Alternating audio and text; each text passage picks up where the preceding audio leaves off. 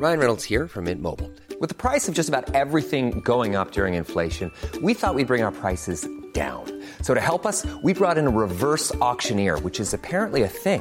Mint Mobile unlimited premium wireless. Ready to get 30, 30, bit to get 30, bit to get 20, 20, 20, bit to get 20, 20, bit to get 15, 15, 15, 15 just 15 bucks a month. So, Give it a try at mintmobile.com slash switch.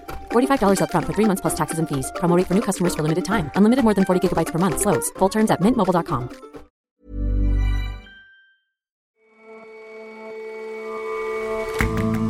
Hello and welcome to The Intelligence from The Economist. In our South London bureau, I'm Jason Palmer. And in London for just one more day, I'm Jon Fasman. Every weekday, we provide a fresh perspective on the events shaping your world.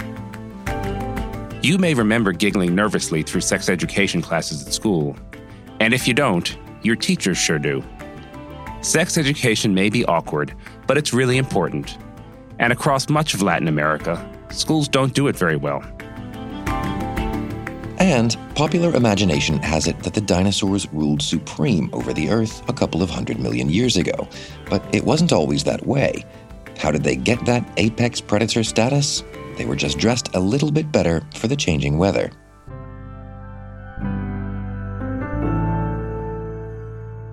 First up, though,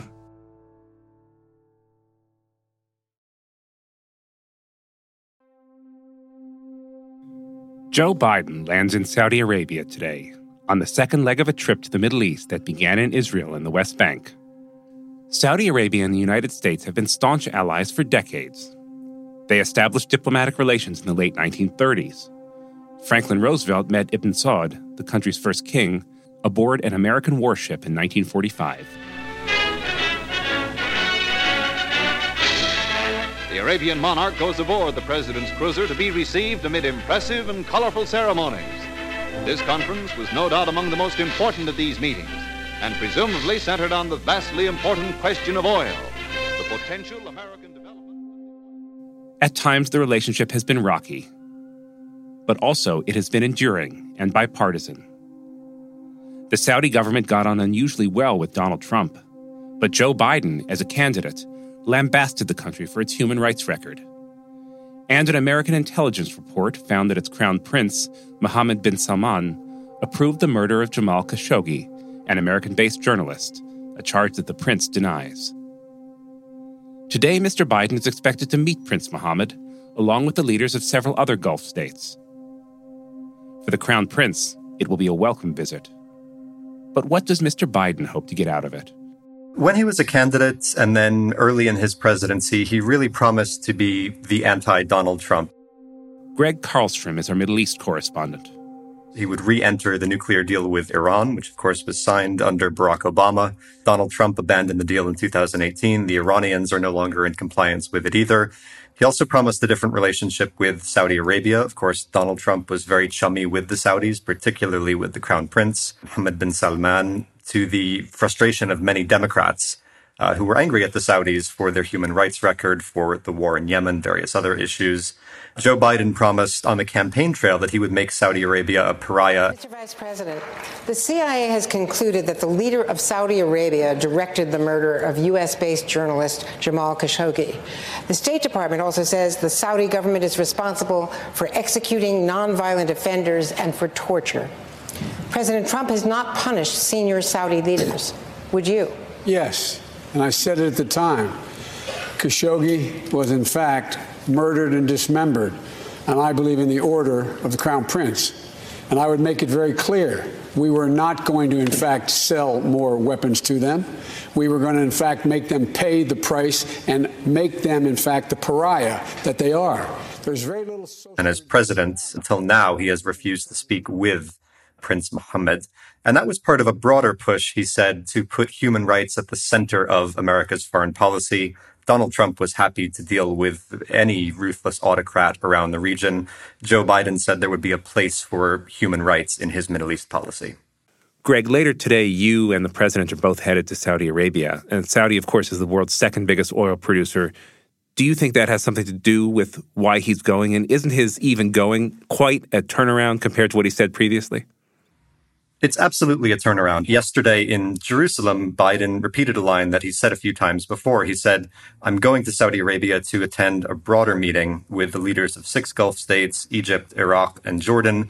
If the Saudi crown prince happens to be there, then we'll have a conversation uh, which is ridiculous, obviously. Of course, the Saudi crown prince is going to be there at a high level diplomatic summit in Saudi Arabia. So there is going to be a moment where Biden and Prince Mohammed meet, and that will be a, an admission of failure for the president, who was never going to be able to treat the Saudis as a pariah like he promised. The country has been a close partner of the United States since 1945. Certainly now, oil prices have focused minds.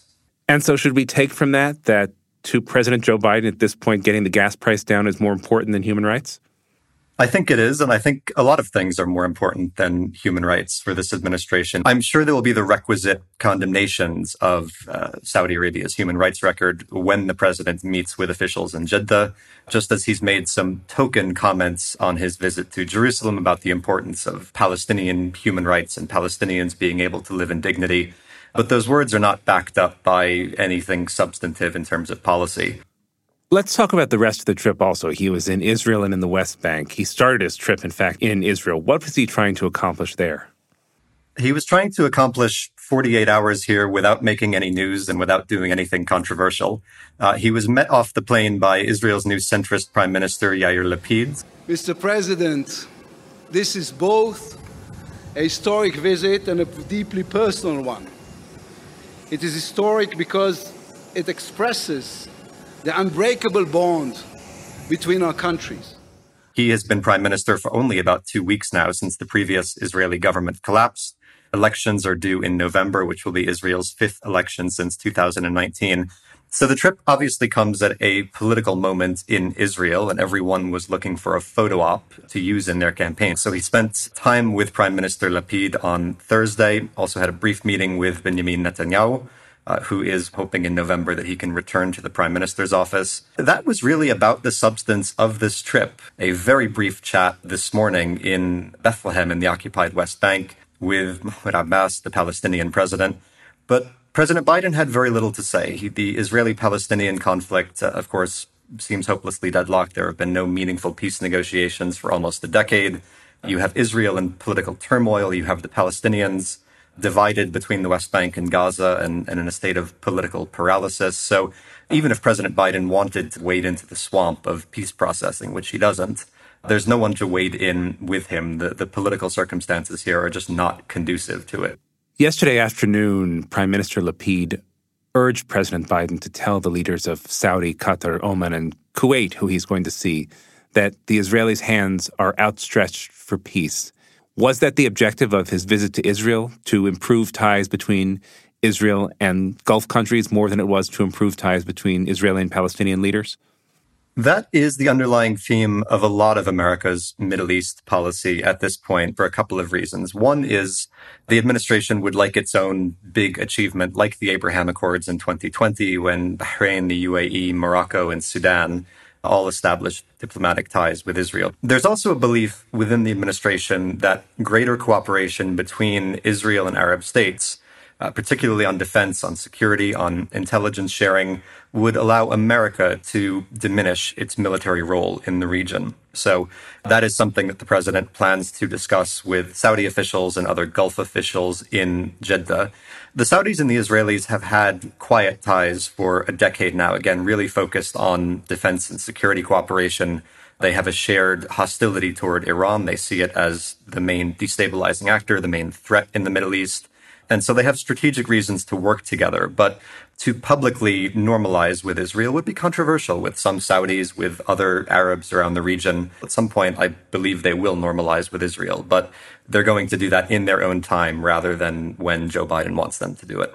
Greg, you mentioned Iran's role in pushing Israel and the Gulf states closer together.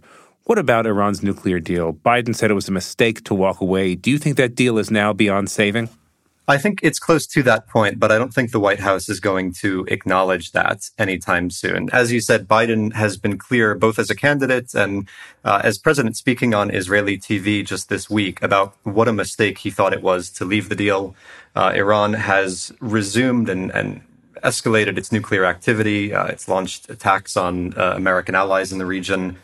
talks to return to the deal have run aground. So the question now is what do you do next? How do you deal with Iran's seemingly runaway nuclear program at this point? And that is something that the president uh, has been speaking about with both Israeli officials and Gulf officials on his regional tour.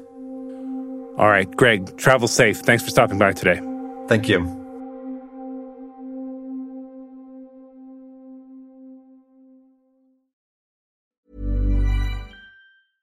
Hi, this is Matt and Sean from Two Black Guys with Good Credit. If you own or operate a business, whether it's a local operation or a global corporation, partnering with Bank of America could be your smartest move. By teaming with Bank of America, you'll enjoy exclusive digital tools, award winning insights, and business solutions so powerful you'll make every move matter. Position your business to capitalize on opportunity in a moment's notice. Visit bankofamerica.com slash banking for business to learn more. What would you like the power to do? Bank of America, N.A., copyright 2024.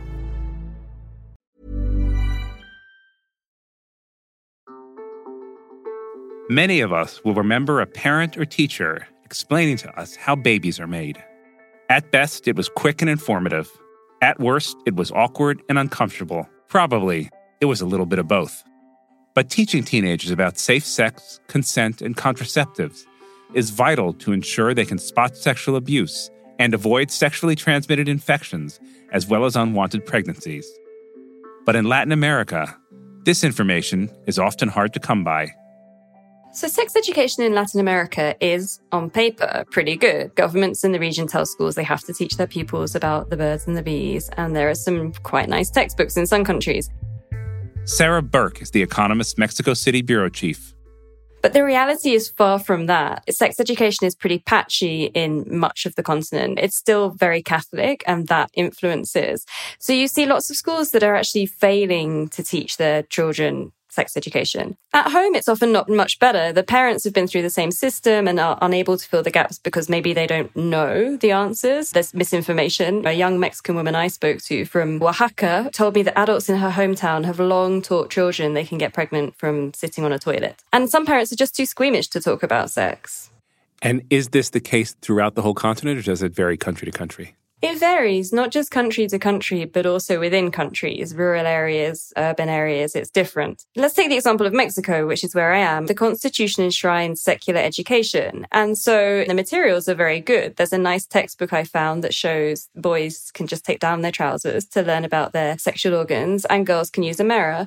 In Argentina, a few years ago, the Ministry of Education also produced a nice textbook to help parents talk to their children about puberty, masturbation, contraception, and about sexual abuse being a crime. But it's very patchy. So in 2020, a survey in Brazil showed that only a quarter of teachers had undergone training in how to talk to their pupils about sex, and many didn't feel comfortable doing so often sex education really is just basic biology. It's information about this is this part, it's called this, or information about contraceptives.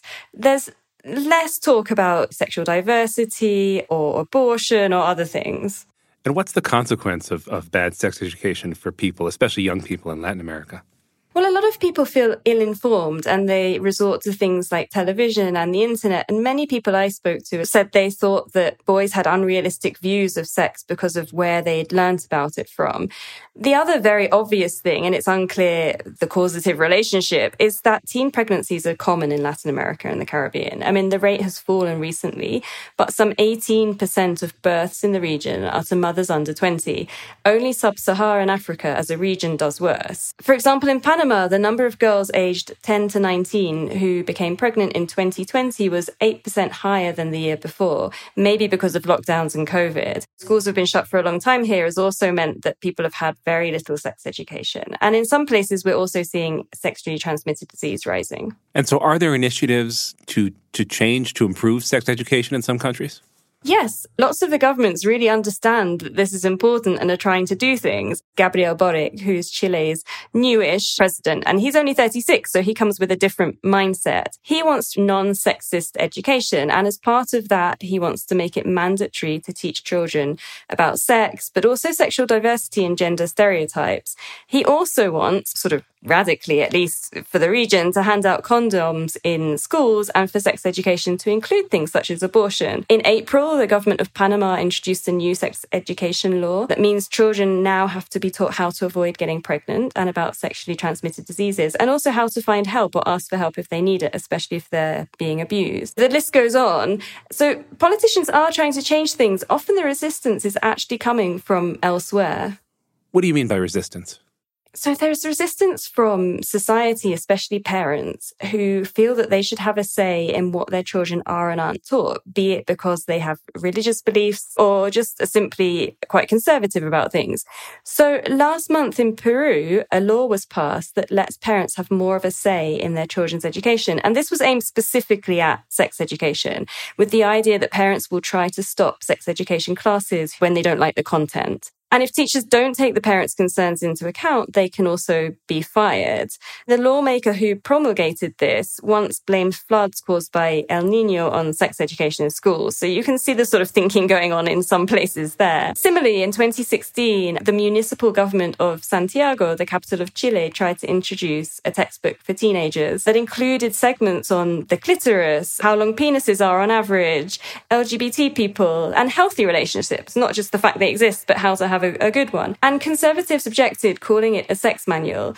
And soon after, it was taken out of circulation. And there's all sorts of false claims about sex education causing people to become gay or other things that are just simply not true. So there's no doubt that for progressive politicians, especially like Chile's president, it's going to be very difficult to not only put on paper, but put into reality comprehensive sex education in schools. All right. Sarah, thanks so much for your time today. Thanks, Jon.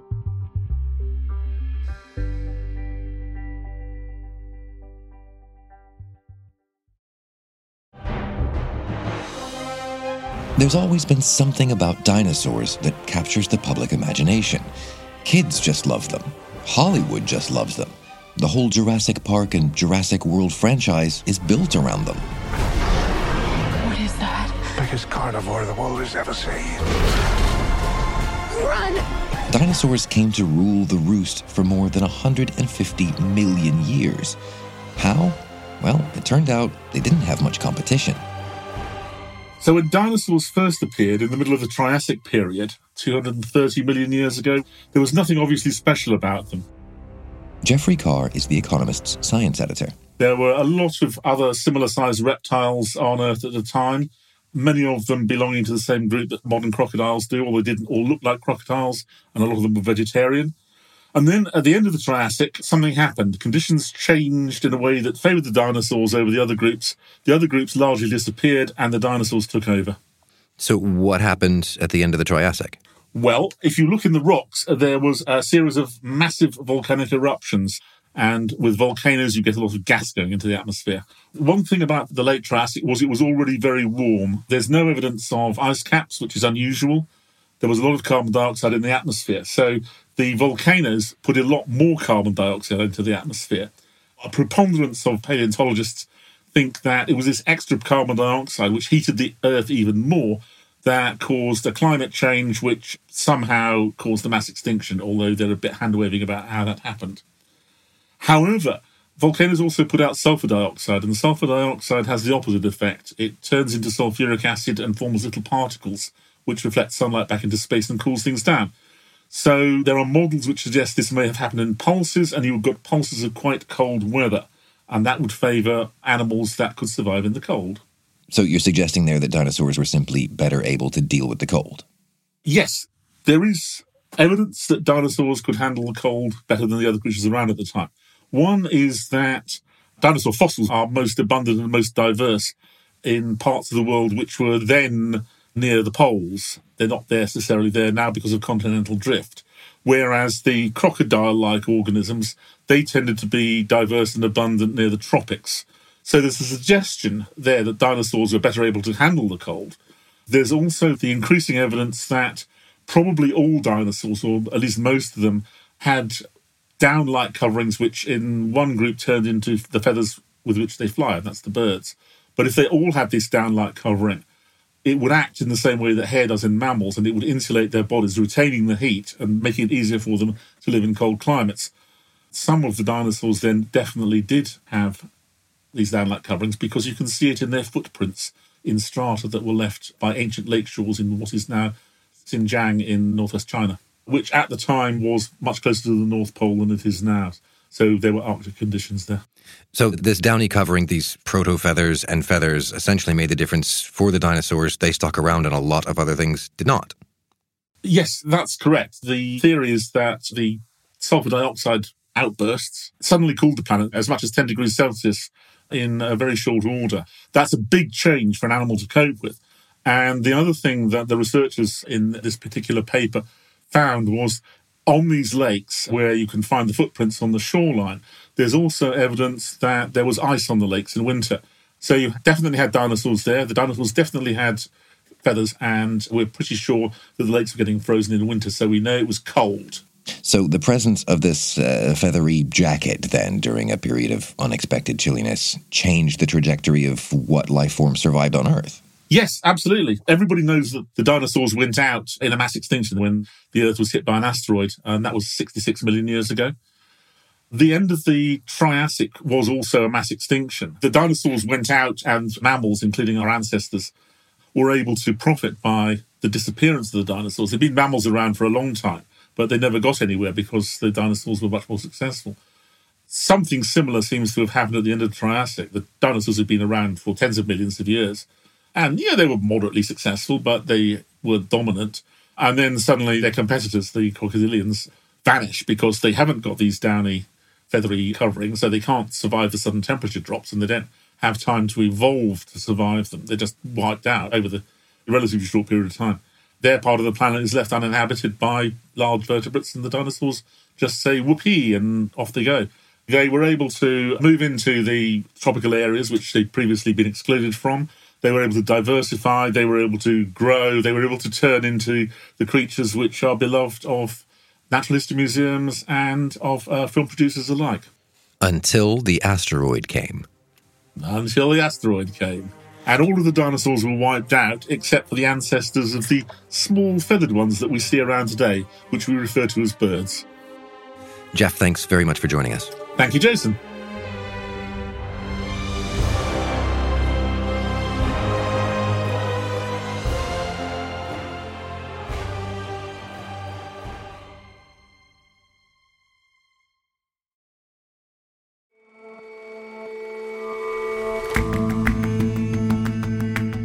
That's all for this episode of The Intelligence. The show's editors are Margaret Howell and Chris Impey, and our sound engineer is Will Rowe. Our senior producers are Sam Westron, Jack Gill, and John Joe Devlin, and our creative producer is William Warren. Our producers are Rory Galloway, Alize Jean Baptiste, and Kevin Caners, and assistant producer Abasoy Osundairo, with extra production help this week from Elna Schultz. We'll all see you back here on Monday.